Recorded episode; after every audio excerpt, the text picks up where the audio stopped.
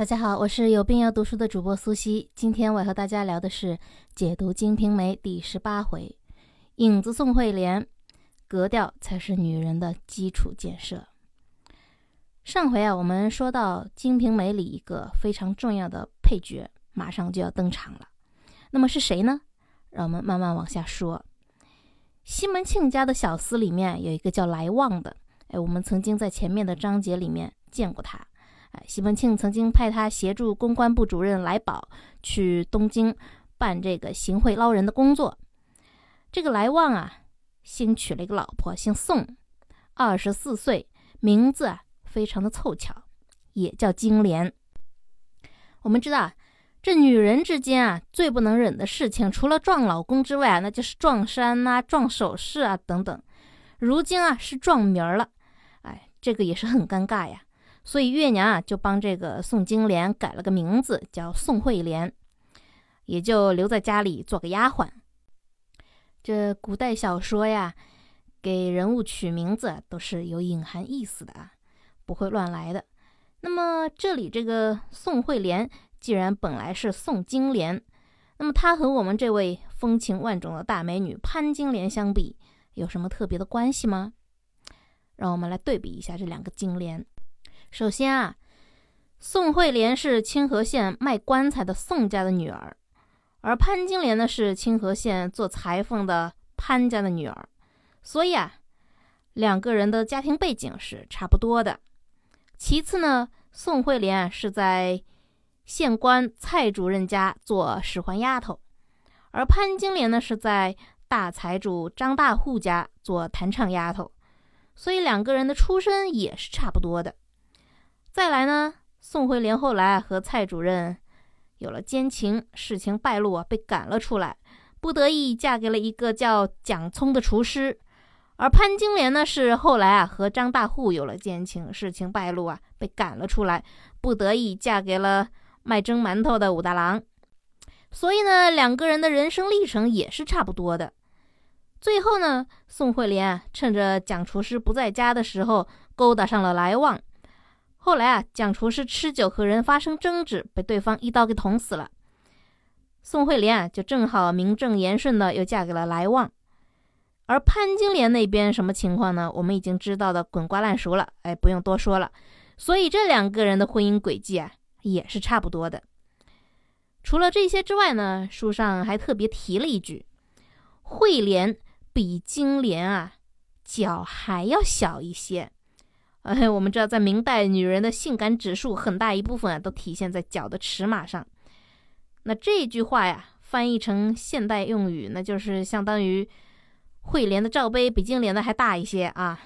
所以我们可以毫不夸张地说，这个惠莲简直就是金莲的一个克隆妹妹。哎，不但是相貌像、经历像，连风骚指数都几乎完全一样。现在家里一下子出现这么一个。人才出众的丫鬟，西门庆会有什么反应呢？嘿，我们接下来往下听啊。西门庆啊，给来旺安排了一趟为期半年的差事，叫他去杭州公干。来旺走了之后没几天，正好又是玉楼的生日。生日宴会之间，西门庆见这个惠莲穿着红绸袄、紫绢裙，便悄悄地把玉箫叫过来，叫他向月娘要条别的颜色的裙子。送给这个惠莲，我们看啊，先是把人家的老公啊送开千里之外，哎，而且啊一打发就是半年。接着呢是又关心人家穿什么颜色裙子。凭着我们对西门庆这花花性子的了解，基本上也就明白他想干什么了，对吧？果然，哎，过了几天，趁着月娘啊去邻居乔大户家串门儿。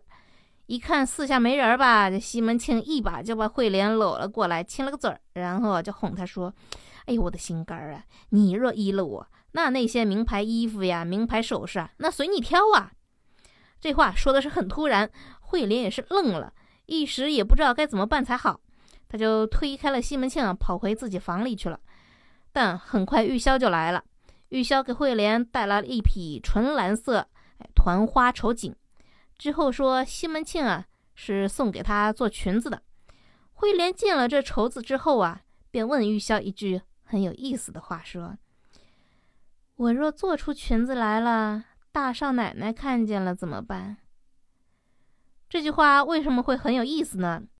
要明白这句话呀，我们需要先明白明代的女子穿什么颜色的衣服。根据《明会典》的记载，在明代呀，只有贵族女子，哎，才可以穿这纯正的颜鲜艳颜色，也就是大红啊、大蓝啊、大绿啊这样的三原色，啊，比较高级。当然了，黄色这个是 皇家垄断的颜色除外。而平民女子呢，只能穿混杂的浅淡颜色，也就是桃红啊、蓝绿啊。啊，蓝紫啊，这样的配色之类的低级颜色，所以呢，现在这个慧莲穿的紫色裙子啊，那是符合她的丫鬟身份的。而在《金瓶梅》中呢，上元节平儿过生日那一段，也详细记录了几个太太穿的颜色。那天月娘、娇儿、玉楼她们清一色的穿的都是蓝绸裙，哎，注意这个颜色哦，是标准的大蓝色。所以呢。明白这个时代背景之后，我们再来看西门庆对慧莲红配紫的评价，哎，就有味道了。就颜色搭配本身来说，红配紫没有太大的问题，那起码没有像红配绿那么有大问题，对吧？所以呢，西门庆啊叫慧莲换别的颜色的裙子，这个用意是很值得玩味的。而现在他又叫玉箫直接就给慧莲送来一匹代表太太身份的大蓝色的绸子。那这颜色所暗示的信号，就不得不说会引起慧莲的极大兴趣了。慧莲这么问，那就表示他已经是有点动心了嘛。只要西门庆表个态，哎，玉箫便接着告诉慧莲，西门庆啊在花园的假山山洞那块等他，而且由玉箫亲自把风，绝对是万无一失。我们看啊，西门庆啊也是个能找乐子的。平时的这个常规玩法呀，已经玩腻了，现在都开始打野了。哎，也不嫌这个山洞里一堆石头硌得慌啊。不过话说回来，这万无一失的事情啊，还真的就有一次失了。金莲呐，她正好从玉楼那边下完了棋，回房间的时候啊，经过假山就被他发现了。玉箫这风把的也真是严重的不靠谱啊。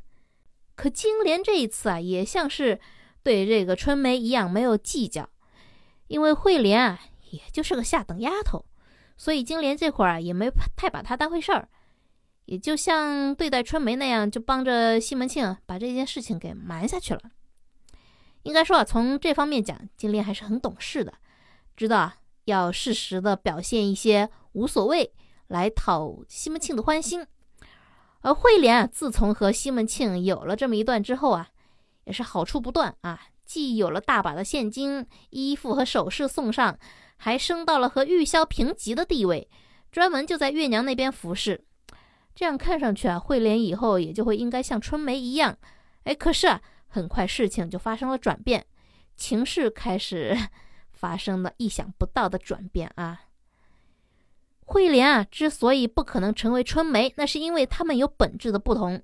这一点从西门庆和他们偷情地点的不同就可以看出来。西门庆想要和春梅亲热，那直接就可以在金莲的房里，而且金莲还得乖乖的回避。可是慧莲呢，西门庆想要跟她亲热，不得不专门去花园假山的山洞里。这还不够，哎，还得要玉楼亲自担任把风放哨这个工作才行。说白了。那也是因为慧莲已经是来旺的老婆了。西门庆那就算是再胆大妄为，也不可能是疯狂到明目张胆的搞他的公关部副主管的老婆，是吧？因为不管是于公于私，这都是大禁忌。所以啊，这段感情只能是像维持他那个山洞一样，哎，永远是避人耳目的状态，绝对不能见光的。但是慧莲她就会甘心于此吗？哎，紧接着发生了一件小事，是发生在春梅身上的。但是这件事情啊，却同样可以为我们暗示一些关于慧莲的东西。那原来李娇儿啊，有个弟弟叫李明，是音乐学院的高材生。娇儿就委托西门庆啊，叫李明来家里，呃，教丫头们学乐器，每个月呢还有五两银子的工资。这西门庆和这应伯爵啊，两个人就准备啊去参加县官尚主任的葬礼。出门前先在家里喝酒。哎，这两位也是够混的啊！去殡仪馆还喝酒。那家里的丫鬟们、小厮们也都是跟着喝了几杯。哎，这李明也就喝了些，那就略微啊也有了点醉意啊。他在教春梅弹琵琶、扶她的手的时候，就略微显得按得重了一点。那春梅一下子就叫起来了，一把推开李明，就破口大骂：“你个贼王八算，哪根葱啊，敢来调戏我？你知道我是谁吗？你以为没了你，我就学不成琵琶了？等爹回来，叫你这死王八立马滚蛋！”你说这春梅呀，她越骂越起劲，又出去和其他丫鬟和太太们讲。把本来不大的一件事情嘛，搞得沸沸扬扬的。西门庆回家知道这事儿啊，他也觉得不处理，实在是说不过去，就打发李明回家。哎，你以后就再也不要来了啊！这件事情乍一看嘛，真的是挺没意思的。春梅实在是有点小题大做，反应也太过于激烈了，明显是带着作秀的成分啊。这就是很有可能啊，春梅要帮金莲出头。故意找机会，借着打击李明的名义，敲打敲打李明背后的娇儿。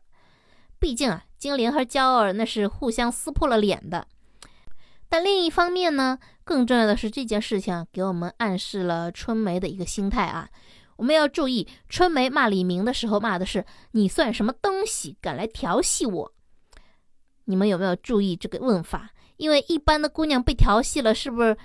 不会这么问的，他们应该问：哎，你怎么那么流氓啊？居然调戏我！所以这春梅这么骂，并不代表她有多么爱惜自己的名誉，而实际上，他这句话的意思其实是说，因为你李明不算什么东西，所以没资格调戏我。那么反过来讲，就是如果你李明算个东西，那么你就可以调戏我。哎，有句俗话叫做“由穷到富易，由富到穷难”。这也就是人的天性所在，在感情上也一样。呃，如我们了解的，春梅并不是什么清纯玉女，呃，用雪娥一直骂她的骂法，那她就是个小荡妇。但是啊，我们要理解的是，现在他就算要荡，那这个荡的标准也已经是很高了，因为他已经经过了西门庆的洗礼。哎，我们现在就给你一个李明，你长得很帅又怎么样？专业钢琴十级又怎么样？对现在的春梅来说，那都是浮云。说到底，就是个又没钱又没魅力的愣头小子。所以一边凉快去啊，姐没工夫陪你玩。这就是春梅现在的心态。而她这个心态，同时呢，也是现在慧莲的心态。慧莲勾搭的男人，从蒋厨师到来旺，从来旺再到西门庆，级别是一个比一个高的。而现在，西门庆又对他大献殷勤，尤其是那批内涵丰富的蓝色绸缎。西门庆自己啊，可能只是想想着这泡妞方便，也不太会细想。但是啊，客观上讲，这批绸缎真的是给了慧莲太大的想象空间了。所以慧莲她现在是极度膨胀啊，她是绝对不可能安于这种不尴不尬的，只能在山洞里偷欢的现状。她呀。一定会想办法继续往上爬，继续啊捞到更多好处。慧莲这种心态的变化呀，首先就体现在她对其他同等丫鬟和小厮态度上的变化。以前啊，她可是很恭敬温顺的，可现在自从得了西门庆的宠幸之后啊，慧莲开始越发嚣张跋扈起来了。我们就来看看她的表现啊，先是对富二和奔四的。这富二吧，用现在的话说呢，就是公司副总经理啊。奔四呢是公司工程部主管。慧莲叫唤他俩，那可是一点都不把自己当下人，开口那就是少奶奶的气势。傅老大，你去门口帮我看看卖胭脂水粉的过来没有？奔老四，你去帮我瞧瞧那些卖珠花的，我要买几朵戴在头上。按理说，这傅二和奔四都是西门庆手下的高级技术人才，那可不是满大街就能随便抓得着的民工。看看这慧莲这口气啊，那就真的和叫个民工没什么区别。再来呢，就是对小玉、小鸾、秀春他们这些丫头和华童、来安这些小厮的，按理说吧，这莱安是平儿过门之后，西门庆才买来的小厮。可另外这几位都不是一般的主啊。小玉他们分别是月娘、玉楼、平儿的贴身丫鬟。那在丫鬟里面，人家级别也是仅次于玉箫和春梅的。华童也是小厮里面地位仅次于戴安的。但是慧莲也是一点都不客气啊，叫唤他们也真的是跟叫唤自己丫头小厮一样。他是一边嗑着瓜子儿，一边发号施令：“上边要热酒，你们这些个懒鬼还不赶紧端上去！赶紧的，再不快点，上面骂下来关我屁事哦！”看看这些话啊。尤其是说这些话时候那种盛气凌人的语气，我们知道慧莲现在自我感觉那真是太过于良好了，她甚至已经开始产生一种脱离实际的幻觉了，觉得自己已经就是太太了，那不是丫鬟了。这种幻觉啊是非常要命的，而极为敏感的金莲已经开始察觉到了，这几乎就是自己影子的慧莲的急剧膨胀的野心，这是他绝对不能容忍的。那么接下来他会怎么应对呢？让我们且听下回分解。